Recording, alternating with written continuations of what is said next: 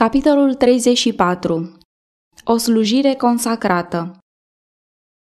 Atât prin viața sa, cât și prin învățăturile sale, Domnul Hristos a dat o pildă desăvârșită a unei slujiri neegoiste ce își are originea în Dumnezeu.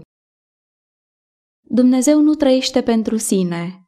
Creând lumea și susținând toate lucrurile, El slujește continuu altora.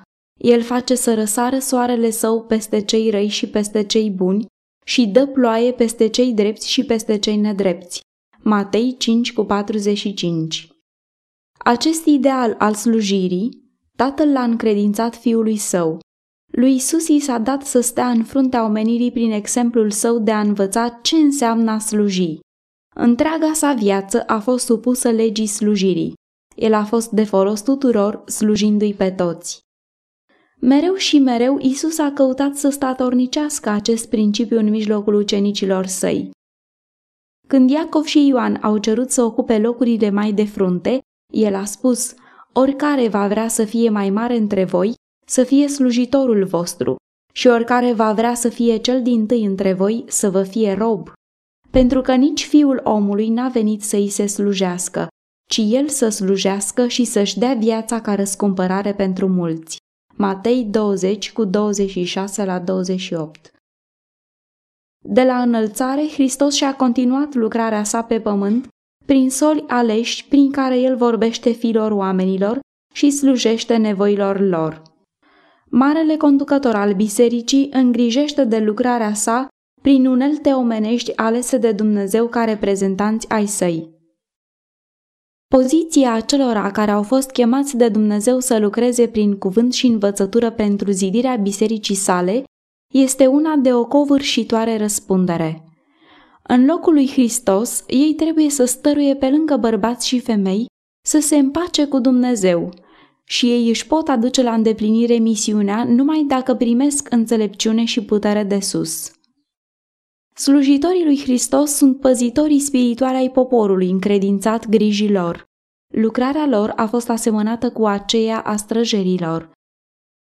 În vremurile din vechime, deseori erau așezate santinele pe zidurile cetăților, de unde, din anumite puncte mai înalte, ei puteau supraveghea locurile importante care trebuiau păzite și să dea de veste despre apropierea vrăjmașului. De credincioșia lor depindea siguranța celor dinăuntru.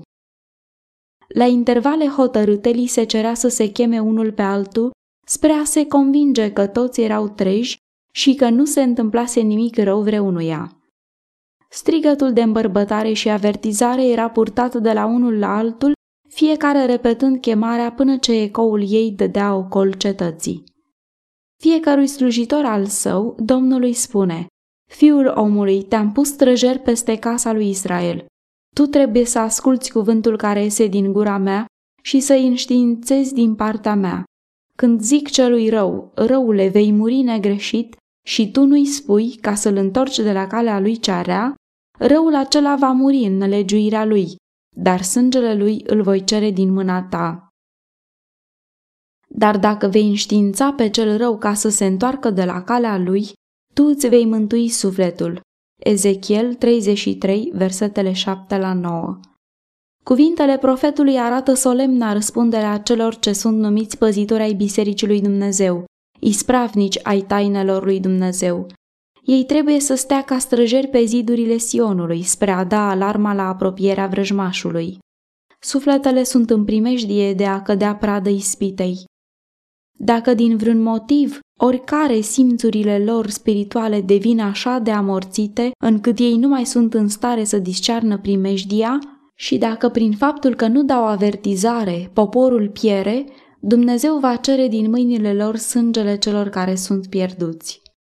Este privilegiul străjerilor de pe zidurile Sionului să trăiască atât de aproape de Dumnezeu și să fie atât de ușor influențați de Duhul Sfânt, încât să poată lucra prin ei spre a spune bărbaților și femeilor despre primejdia în care se află și să le arate locul unde pot fi în siguranță.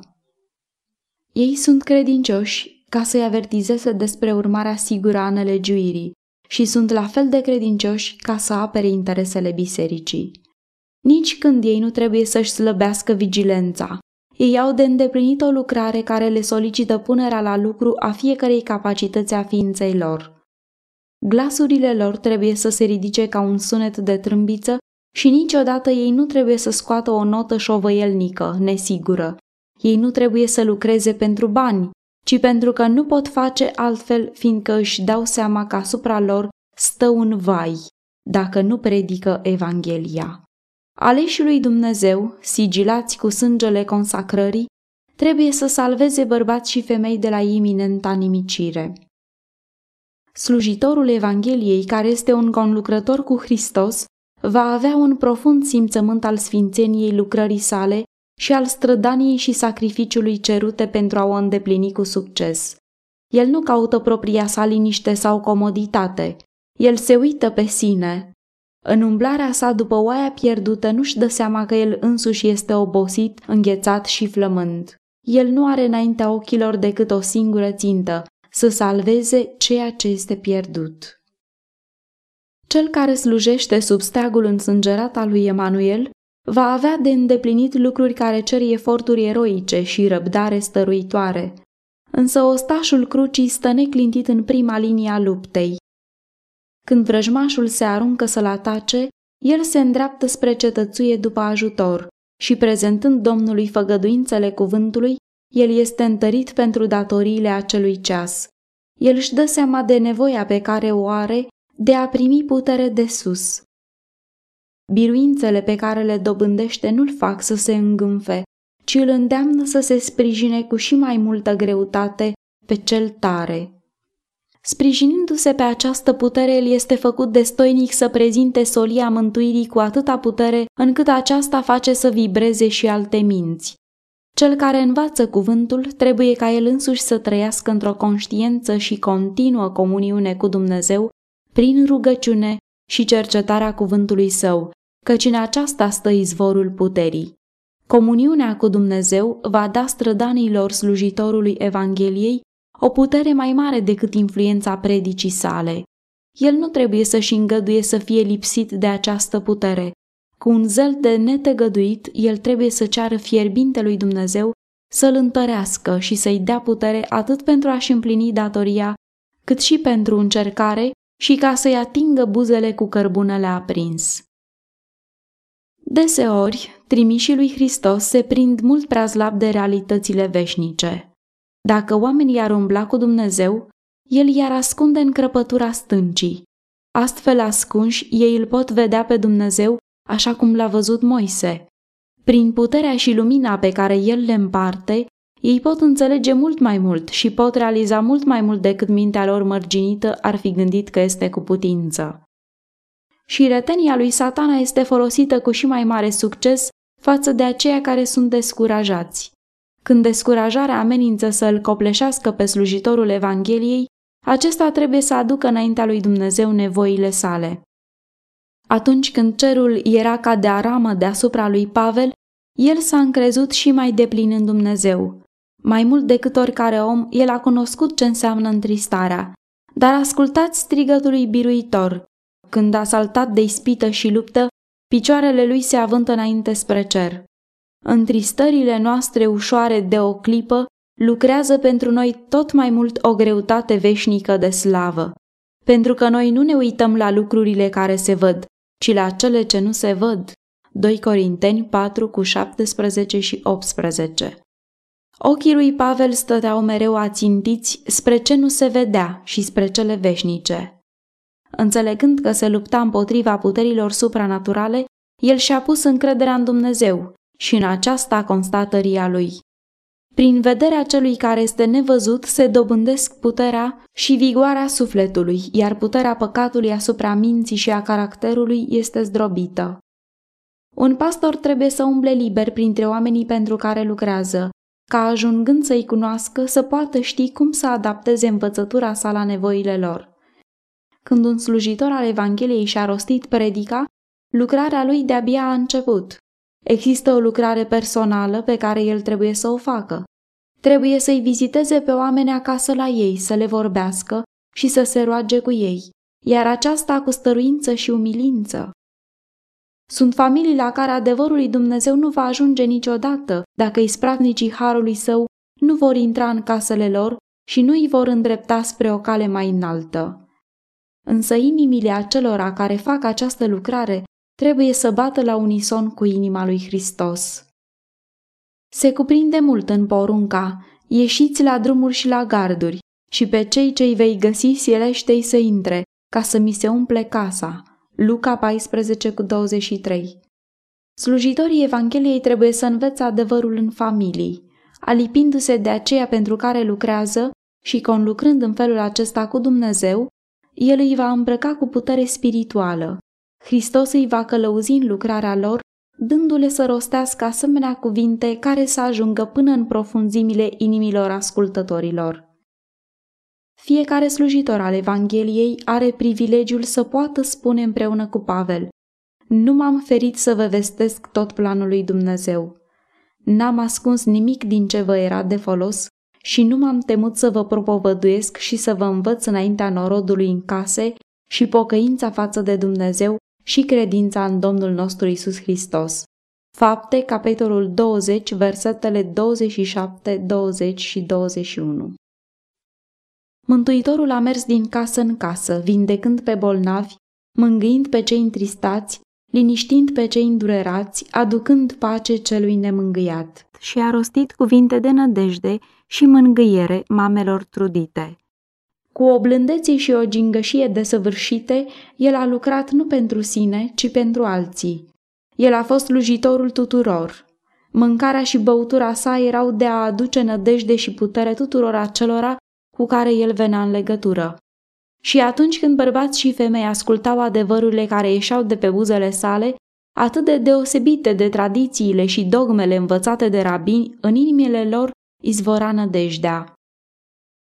În învățătura sa era o așa căldură încât făcea ca toate cuvintele sale să fie primite cu putere convingătoare. Slujitorii lui Dumnezeu trebuie să învețe metoda de lucru a lui Hristos, pentru ca ei să poată scoate din vistieria cuvântului său ceea ce va împlini nevoile spirituale ale acelora pentru care lucrează. Numai în felul acesta își pot îndeplini însărcinarea primită. Același spirit care era în Hristos când a dat învățătura pe care el o primea continuu, trebuie să fie izvorul cunoștinței și secretul puterii lor în ducerea lucrării Mântuitorului în lume. Unii dintre cei care au luat parte în slujirea Evangheliei nu au izbutit să ajungă la succes, din pricină că nu au acordat un interes neîmpărțit lucrării Domnului. Slujitorii Evangheliei nu ar trebui să aibă vreun interes personal de urmărit, afară de marea lucrare de a conduce sufletele la Mântuitorul. Pescarii pe care i-a chemat Hristos și-au părăsit de îndată plasele și l-au urmat. Slujitorii Evangheliei nu pot săvârși o lucrare demnă pentru Dumnezeu și în același timp să mai fie împovărați și cu mari întreprinderi și afaceri personale. O asemenea împărțire a interesului le slăbește simțul spiritual. Mintea și inima sunt ocupate cu lucruri pământești, iar slujirea lui Hristos ocupă un loc secundar. Ei caută să-și formeze, să-și modeleze lucrarea pentru Dumnezeu potrivit împrejurărilor lor, în loc să determine împrejurările să facă față cerințelor lui Dumnezeu. Toate puterile slujitorului Evangheliei sunt necesare în altei sale chemări. Cele mai bune puteri ale sale aparțin lui Dumnezeu. El nu trebuie să se angajeze în speculații sau în oricare alte afaceri care îl vor abate de la marea lui lucrare.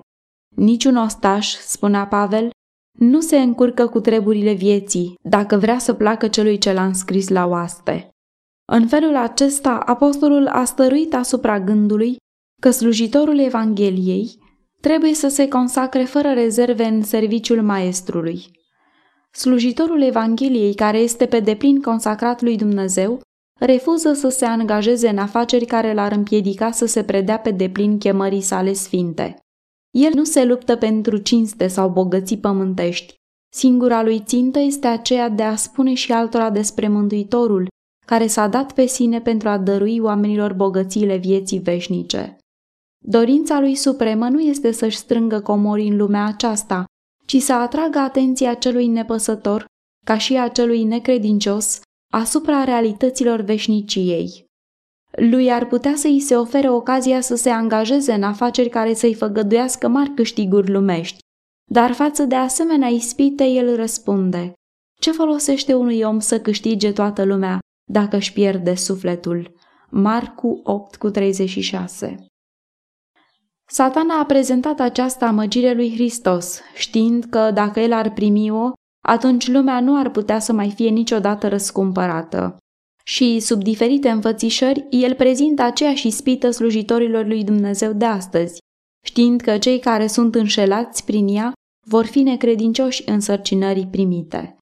Nu este voia lui Dumnezeu ca slujitorii săi să caute să fie bogați. Cu privire la aceasta, Pavel îi scria lui Timotei: iubirea de bani este rădăcina tuturor relelor, și unii care au umblat după ea au rătăcit de la credință și s-au străpuns singuri cu o mulțime de chinuri. Iar tu, om al lui Dumnezeu, fugi de aceste lucruri și caută neprihănirea, evlavia, credința, dragostea, răbdarea, blândețea. Atât prin exemplu cât și prin învățătură, trimisul împuternicit al lui Hristos trebuie să îndemne pe bogații veacului acestuia să nu se îngânfe și să nu-și pună nădejdea în niște bogății nestatornice, ci în Dumnezeu, care ne dă toate lucrurile din belșug ca să ne bucurăm de ele. Îndeamnă-i să facă bine, să fie bogați în fapte bune, să fie darnici, gata să simtă împreună cu alții, așa ca să-și strângă pentru vremea viitoare drept comoară o bună temelie pentru ca să apuce adevărata viață. întâi Timotei șase, cu versetele zece, unsprezece și șaptesprezece la nouăsprezece. Experiențele apostolului Pavel și învățătura sa cu privire la sfințenia lucrării slujitorului lui Dumnezeu sunt un izvor de ajutor și inspirație pentru cei care sunt angajați în lucrarea Evangheliei. Inima lui Pavel ardea de iubire pentru păcătoși și el își punea toate străduințele în lucrarea de câștigare de suflete. Niciodată nu a trăit un lucrător mai plin de lepădare de sine și mai stăruitor. Binecuvântările pe care le-a primit el le prețuia ca fiind tot atâtea prilejuri de a le folosi spre binecuvântarea altora. El nu a pierdut nicio ocazie de a vorbi despre Mântuitorul sau de a-i ajuta pe cei în necazuri. El a mers din loc în loc predicând Evanghelia lui Hristos și întemeind biserici. Oriunde putea găsi un ascultător, el căuta să zădărnicească răul și să îndrepte picioarele bărbaților și femeilor pe calea neprihănirii. Pavel nu uita bisericile pe care le întemeiase. După terminarea unei călătorii misionare, el și Barnaba vizitau din nou bisericile pe care le întemeiaseră, alegând din ele bărbați pe care îi puteau forma ca să li se alăture lor în vestirea Evangheliei. Acest mod de lucru al lui Pavel cuprinde o importantă învățătură pentru slujitorii Evangheliei de azi.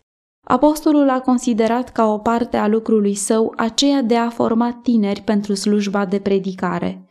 El îi lua cu sine în călătoriile lui misionare și astfel ei dobândeau o experiență care mai târziu îi făcea destoinici să ocupe poziții de răspundere. Când era despărțit de ei, Pavel era totuși la curent cu lucrarea lor și scrisorile lui către Timotei și Tit sunt dovezi despre profunzimea dorinței lui ca ei să aibă succes. Lucrătorii cu experiență de azi fac o lucrare nobilă. Dacă în loc să încerce să poarte singuri toate poverile, ei formează tineri lucrători și așează poveri pe umerii lor. Pavel nu a uitat niciodată răspunderea ce stătea asupra lui ca slujitor al lui Hristos și nici faptul că, dacă se pierdeau suflete din cauza necredincioșiei lui, Dumnezeu avea să-l tragă la răspundere. Slujitorul ei am fost făcut eu, spune el despre Evanghelie, după isprăvnicia pe care mi-a dat-o Dumnezeu pentru voi, ca să întregesc cuvântul lui Dumnezeu. Vreau să zic taina ținută ascunsă din veșnicii și în toate veacurile, dar descoperită acum sfinților lui, cărora Dumnezeu a voit să le facă cunoscut care este bogăția slavei tainei acesteia între neamuri, și anume, Hristos în voi, nădejdea slavei.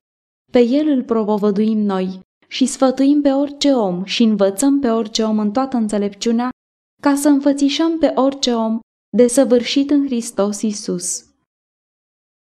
Iată la ce lucrez eu și mă lupt după lucrarea puterii lui, care lucrează cu tărie în mine.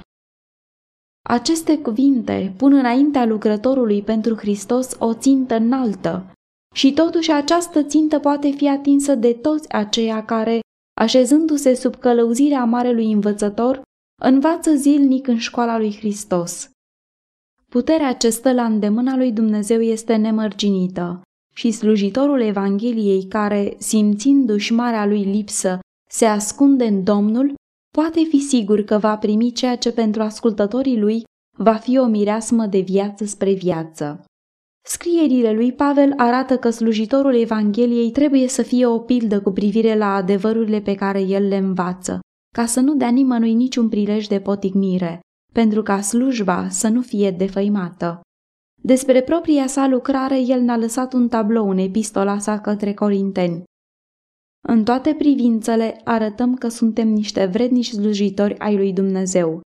Prin multă răbdare, în necazuri, în nevoie, în strâmtorări, în bătăi, în temnițe, în răscoale, în osteneli, în vegheri, în posturi, prin curăție, prin înțelepciune, prin îndelungă răbdare, prin bunătate, prin Duhul Sfânt, printr-o dragoste neprefăcută, prin cuvântul adevărului, prin puterea lui Dumnezeu, prin armele de lovire și de apărare pe care le dă neprihănirea, în slavă și în ocară, în vorbire de rău și în vorbire de bine, suntem priviți ca niște înșelători, măcar că spunem adevărul, ca niște necunoscuți, măcar că suntem bine cunoscuți, ca unii care murim și iată că trăim, ca niște pedepsiți, măcar că suntem omorâți, ca niște întristați și totdeauna suntem veseli, ca niște săraci și totuși îmbogățim pe mulți, ca neavând nimic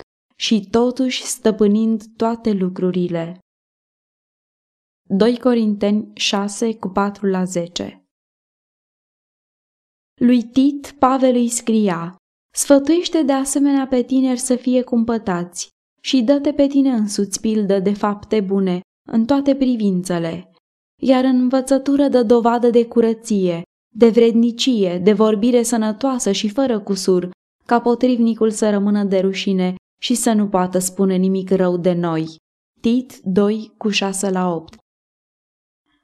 În fața lui Dumnezeu nu este nimic mai de preț decât slujitorii săi, care merg în locuri pustii ale pământului să semene sămânța adevărului, privind în viitor la seceriș.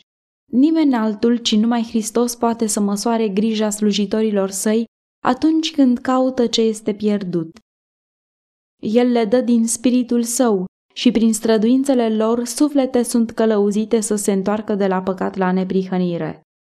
Dumnezeu cheamă bărbați care sunt gata să-și părăsească ogoarele, afacerile și, dacă este nevoie, chiar și familiile, pentru a deveni misionar pentru el. Și chemarea va primi răspuns. În trecut au fost bărbați care, mișcați de iubirea lui Hristos și nevoile celor pierduți, au părăsit viața comodă din patrie, cum și societatea prietenilor, ba chiar și pe aceea a soției și copiilor, pentru a merge în țări străine, printre idolatri și sălbatici, spre a vesti solia îndurării. În această lucrare mulți și-au pierdut viața, însă alții s-au ridicat să ducă lucrarea mai departe. Și astfel lucrarea lui Dumnezeu a progresat pas cu pas și sămânța semănată în întristare a adus un seceriș bogat.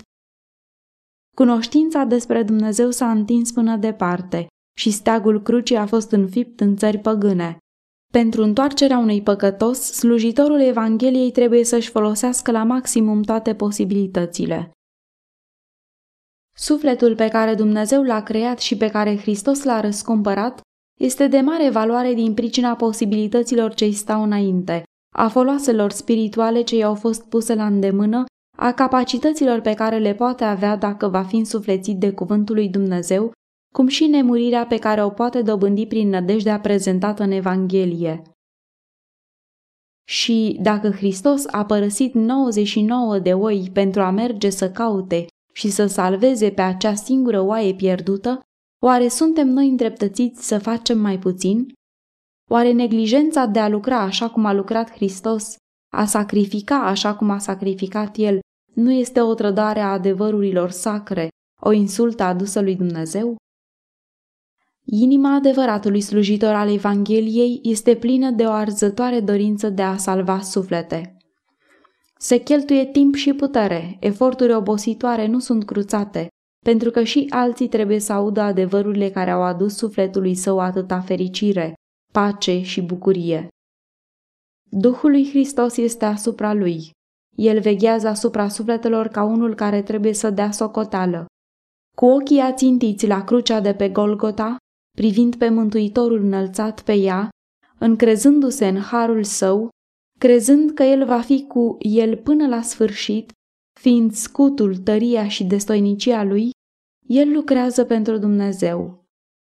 Prin invitații și rugăminți stăruitoare, amestecate cu asigurările iubirii lui Dumnezeu, el caută să câștige suflete pentru Isus. Și în ceruri, el este numărat printre aceia care sunt chemați, aleși și credincioși. Apocalips șaptesprezece cu paisprezece